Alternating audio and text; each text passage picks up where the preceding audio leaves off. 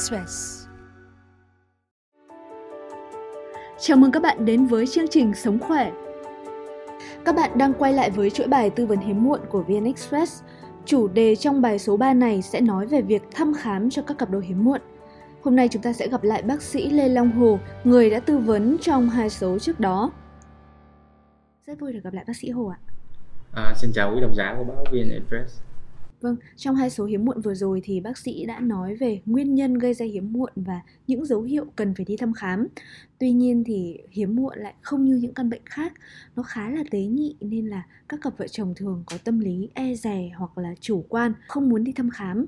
Vậy thì bác sĩ có thể cho biết là nếu như mà để lâu và khám muộn thì có khiến cho việc điều trị trở nên khó khăn hơn không ạ? À, việc mình à, để lâu sẽ dẫn tới một số tình huống như người vợ lớn tuổi à, hoặc là nam giới à, cái việc sản sinh tinh trùng giảm dần theo thời gian thì à, khi mà mình đi thăm khám quá muộn thì à, cái việc điều trị sẽ khó khăn hơn. Khi nào thì được coi là quá muộn ạ? À, theo các nghiên cứu thì cái khả năng sinh sản như cái uh, dự trữ buồng trứng như chất lượng trứng của phụ nữ bắt đầu giảm nhiều sau tuổi 35 thì uh, cái việc điều trị hiếm muộn và cái kết quả sau khi mà đã điều trị muộn thành công có thể gặp một số ờ, trở ngại À, vâng, bác sĩ có thể chia sẻ con số chính xác về cái tỷ lệ khám và chữa hiếm muộn thành công tại từng độ tuổi là bao nhiêu không ạ?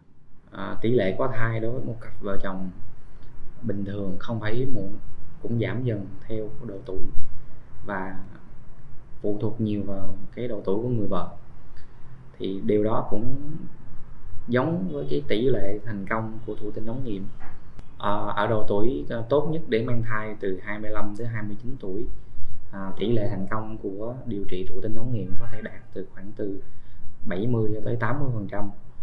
Thì sau 30 tuổi tỷ lệ này giảm dần khoảng còn 50 đến 55 phần trăm. Từ 35 tuổi cho tới 40 tuổi tỷ lệ này à, dao động từ 40 cho tới 45 phần trăm à, sau 40 tuổi thì tỷ lệ này còn khoảng 20 tới 30 phần trăm. Và sau 45 tuổi tỷ lệ thành công có thể từ 10 đến 15 phần trăm. Và một số hướng dẫn khuyến cáo thì người ta hạn chế điều trị phụ nữ ở tuổi 45 vì à, sau tuổi 45 vì cái khả năng thành công thấp và cái nguy cơ bất thường của thai nhi tăng dù biết là các cái dấu hiệu của hiếm muộn thì khá là mơ hồ tuy nhiên thì bác sĩ có thể chia sẻ một vài những cái biểu hiện thường thấy ở những người hiếm muộn để họ có thể tự nhận thức được là họ cần phải đi khám sớm không ạ? Ờ, một số trường hợp chưa đủ một năm sau khi lập gia đình nhưng có một số tiền căn bệnh lý. Thứ nhất là ở phụ nữ có rối loạn kinh nguyệt. Thứ hai là một số bệnh lý liên quan tới ờ, buồn buồng trứng. Thứ ba là từng có phẫu thuật liên quan tới vùng chậu. Đối với nam giới thì à, nếu như mình à, được nghe à, ba mẹ kể rằng mình có tiền sử bị quay bị, hoặc là mình từng trải qua cái bệnh lý mà làm cho cái cái vùng hàm của mình bị sưng to lên, mà kèm theo sưng to vùng bẹn biểu thì mình nên đi thăm khám sớm.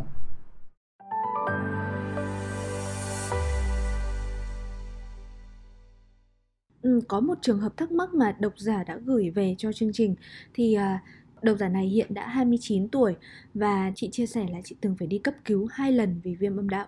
Sau đó thì chị thường xuyên bị đau bụng dữ dội trước mỗi kỳ kinh và thậm chí là trước mỗi kỳ dâu dụng thì chị không thể ngồi dậy khỏi giường được. Và nhiều bạn bè của chị đã nói là cái việc đau bụng gay gắt hàng tháng thì có thể là tử cung đang gặp vấn đề và sẽ khó sinh đẻ sau này. À, vậy xin hỏi bác sĩ là cái ý kiến đó thì có đúng hay không ạ? À, thật ra thì ờ, quan niệm này nó có một phần đúng trong đó. Viêm âm đạo tái phát nhiều lần nó được xếp vào nhóm yếu tố nguy cơ của bệnh lý ống dẫn trứng tuy nhiên đối với một người mà chưa lập gia đình thì không có cái ờ, cái biện pháp để mà kiểm tra cái ống dẫn trứng còn bệnh lý mà liên quan tới ờ, đau bụng trước hành kinh trong trong thời gian có kinh và sau khi có kinh thì thường mình nghĩ nhiều tới à, lạc nội mạc tử cung à, nguy cơ là giảm dị trữ buồng trứng. Thì đối với những tình huống mà chưa lập gia đình thì à, có cái bệnh lý liên quan tới lạc động màng tử cung nên đến bác sĩ để kiểm tra dự trữ buồng trứng đưa ra cái cái hướng à, xử trí. Có thể khuyên rằng nên lập gia đình sớm hơn chẳng hạn để để tận dụng cái cái lượng trứng còn lại của mình tốt hơn. Hoặc là đưa ra một cái giải pháp bảo tồn cái cái khả năng sinh sản của mình. Trữ trứng à, tới một thời điểm nào đó còn nếu như mình lập gia đình mà sau đó mình vẫn không có con được tự nhiên mình có thể sử dụng cái cái số trứng mà mình đã đã trữ đông đó vào cái việc điều trị có con. Vậy tôi có thể hình dung lạc nội mạc tử cung là như thế nào ạ? Nó, mình cứ tưởng tượng từ đầu chu kỳ kinh cái lớp nội mạc tử cung sẽ dày lên để chuẩn bị đón cái phôi thai làm tổ. Nhưng nếu như không thụ thai cái lớp nội mạc tử cung đó sẽ bong ra ngoài và có kinh. À, còn để dễ hiểu á thì mình cứ tưởng tượng như hàng tháng máu kinh chảy ra bên ngoài từ tử cung chảy ra ngoài âm đạo. Nhưng bây giờ máu kinh đi ngược trở lên vòi trứng và chui vào trong buồng trứng. Khi mà nó chui vào trong buồng trứng thì mỗi tháng nó đều có cái hiện tượng máu kinh không đi ra ngoài được mà nó được bọc bởi một cái nang cái nang buồng trứng và tạo thành cái nang lạc nội mạc tử cung. Cái nang đó sẽ tăng kích thước tuy nhiên nó không cái kích thước nó không tăng quá nhiều như bác sĩ vừa chia sẻ thì lạc nội mạc tử cung uh, có thể hình dung là kinh thay vì đi ra ngoài thì lại đi ngược vào trong. Uhm, vậy đối với những cái bạn nữ mà có kỳ kinh quá ít hoặc là quá ngắn chỉ khoảng 1 đến 2 ngày thì có phải là bất thường hay không ạ? Đối với một người mà không có một cái can thiệp nào trước đó về trong lòng tử cung hoặc là chưa từng mang thai à, chưa từng đặt vòng chưa từng nào hút lòng tử cung, chưa từng nào hút thai, hay là một bất kỳ một cái can thiệp nào đó vào trong tử cung, trong lòng tử cung, kinh nguyệt đều. Không đáng lo. Còn đối với mình phụ nữ mà đã có một cái tiền căn gì trước đó về liên quan tới phẫu thuật lòng tử cung, thì nó cũng là một dạng bất thường. Và cần đi kiểm tra xem à, lý do tại sao kinh mình ít quay lại với việc thăm khám hiếm muộn, thì quy trình thăm khám ở cả nam và nữ bao gồm những bước gì ạ, thưa bác sĩ? À, một cặp vợ chồng đến thăm khám thì thứ nhất là sẽ gặp uh, trực tiếp bác sĩ để uh, trao đổi về uh, bệnh sử hỏi về một tiền căn một số bệnh lý à, lối sống thói quen như là hút thuốc lá này, thức khuya này hoặc là ăn uống không điều độ hoặc là không có tập thể dục chẳng hạn. À, một số bệnh lý trước đó để bác sĩ đưa ra cái chọn lựa những cái xét nghiệm phù hợp thì đối với nam giới cái xét nghiệm đầu tay vẫn là tinh dịch đồ. À, từ kết quả tinh dịch đồ mới đưa ra những cái hướng xử trí và những cái thăm khám tiếp theo. Còn đối với phụ nữ thì cái siêu âm phụ khoa là cái đầu tiên để bác sĩ à, có cái nhìn tổng quát và hướng tới những cái xét nghiệm khác. Một số xét nghiệm trong cái việc thăm khám hiếm muộn như là dự trữ buồng trứng à, xét nghiệm AMH chụp X quang buồng tử cung vòi trứng cản quang khi có chỉ định. À, siêu âm bơm nước buồng tử cung khi có chỉ định. À, đó là những cái thăm khám ban đầu đối với một cặp vợ chồng đến với trung tâm hiếm muộn. À, vâng, ừ, bác sĩ ơi, vậy thì có cái bước nào trong việc thăm khám đó có thể gây đau hay là khó chịu cho người bệnh không ạ? À, việc thăm khám thì thường sẽ không gây đau đớn. Tất nhiên có à, một số kỹ thuật có cảm giác hơi khó chịu, ví dụ như khám phụ khoa, chụp x quang buồng tử cung vòi trứng cản quang hoặc là siêu âm bơm nước buồng tử cung. Thì bệnh nhân mô tả rằng cái việc chụp x quang hoặc là, là siêu âm bơm nước thì nó làm cho mình hơi tức bụng xíu tức ngã bạch à, nó giống như kiểu trong bụng mình bị bị dư bị chứa nước nhiều uống nước nhiều làm cho mình bị tức sốc hông hoặc là ừ. tức bụng chút xíu còn đối với nam thì cái việc thăm khám có phức tạp hay gây đau không ạ ừ, không có cái, cái thủ thuật nào gây đau đớn trong thăm khám nam bệnh nhân sẽ tự lấy à, có một cái phòng riêng sắp xếp tách biệt với lại cái khu thăm khám bệnh nhân sẽ tự lấy à, bỏ vào trong một cái lọ đựng Vậy thì cái quy trình thăm khám ban đầu ở cả nam và nữ thì mất khoảng bao nhiêu lâu ạ? À, bắt đầu từ thời gian tư vấn, bệnh nhân sẽ tốn khoảng từ 15 cho tới 30 à, phút để à, hỏi bệnh và đưa hướng xử trí. À, sau đó bệnh nhân à, chờ khoảng từ một tiếng rưỡi đến 2 tiếng để chờ kết quả xét nghiệm và tốn thêm khoảng 15 đến 30 phút để tư vấn kết quả. Ngoài những cái ý bác sĩ vừa nói thì việc thăm khám hiếm muộn có gì đặc biệt nữa không ạ?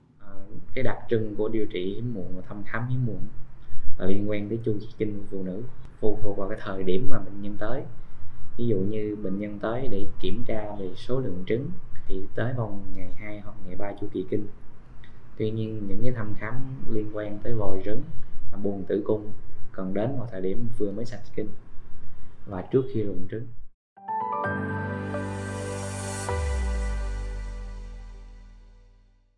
Vâng, bác sĩ ơi, ờ, bệnh lý về hiếm muộn thì cũng khá là tế nhị nên là cái việc chia sẻ về bệnh tình của mình thì cũng có thể khiến cho các cặp đôi ngại ngùng. Vậy thì bác sĩ có thể cho biết là nếu mà một cặp đôi họ đến bệnh viện để thăm khám thì họ sẽ phải tiếp xúc và chia sẻ về bệnh tình của mình với nhiều bác sĩ hay không ạ? À, thường thì một cặp vợ chồng sẽ được một bác sĩ tư vấn theo dõi và điều trị trong suốt quá trình à, trong thời gian mà bệnh nhân ở bệnh viện bệnh nhân có thể tiếp xúc với một số nhân viên y tế khác như là nữ hộ sinh tiếp đón thư ký y khoa và chuyên viên coi học. Tất nhiên người mà theo dõi chính vẫn là bác sĩ. Dạ vâng. Nếu như đã được xác định là hiếm muộn rồi thì cặp đôi đó sẽ có những cái giải pháp điều trị nào trước khi cần nhờ cậy tới thụ tinh ống nghiệm ạ? À, đối với một cặp vợ chồng mà, mà sau khi thăm khám à, chưa có vấn đề bất thường lớn và mong muốn à, được à, điều trị sớm à, để điều trị để có con sớm. À, mình có thể chọn một số giải pháp ví dụ như gây phóng noãn và quan hệ tự nhiên hoặc là dây phóng loãng và bơm tinh trùng. Đó là hai giải pháp à, có thể thực hiện trước khi à, nghĩ đến thụ tinh ống nghiệm. Tuy nhiên hai giải pháp này có điều kiện à, tinh dịch đồ của nam giới phải nằm trong giới hạn bình thường và hai vòi trứng hoặc là một trong hai vòi trứng phải thông thường thì mới tiến hành hai phương án này còn đối với những trường hợp mà à, tinh dịch đồ à, nằm dưới cái ngưỡng tham khảo hoặc là có bất thường liên quan tới hình thái khả năng di chuyển của tinh trùng thì cái à, điều trị à, thụ tinh ống nghiệm vẫn là cái hướng tối ưu nhất Vậy nếu như muốn thăm khám thì các bệnh nhân có thể tìm tới đâu ạ thưa bác sĩ? Các cặp vợ chồng nghi ngờ về khả năng sinh sản của mình. Có thể đến các à, bệnh viện có trung tâm hỗ trợ sinh sản tại thành phố Hồ Chí Minh. Có thể đến bệnh viện Từ Dũ bệnh viện Hùng Vương à, hoặc là bệnh viện Mỹ Đức. Vâng, có lẽ là đã làm phiền bác sĩ khá là lâu rồi. Thì à, vâng rất cảm ơn à, bác sĩ đã dành thời gian để chia sẻ với chúng tôi những cái kiến thức trong buổi hôm nay. Việc thăm khám hiếm muộn là vấn đề khá là nhạy cảm. Tuy nhiên thì các cặp đôi ơi, như bác sĩ Hồ vừa khuyên thì nếu mà có dấu hiệu cũng nên đi khám sớm để được chữa trị kịp thời bởi vì tỷ lệ chữa hiếm muộn thành công sẽ giảm dần theo độ tuổi ở cả vợ và chồng. Do vậy thì đừng nên e ngại mà đánh mất đi cái cơ hội của chính mình. Số tiếp theo chúng tôi sẽ bàn luận về mọi thứ cần biết liên quan đến thụ tinh ống nghiệm. Hãy theo dõi và gửi câu hỏi về chương trình nếu bạn có thắc mắc. Hẹn gặp lại vào 20 giờ tối thứ sáu tuần sau nhé.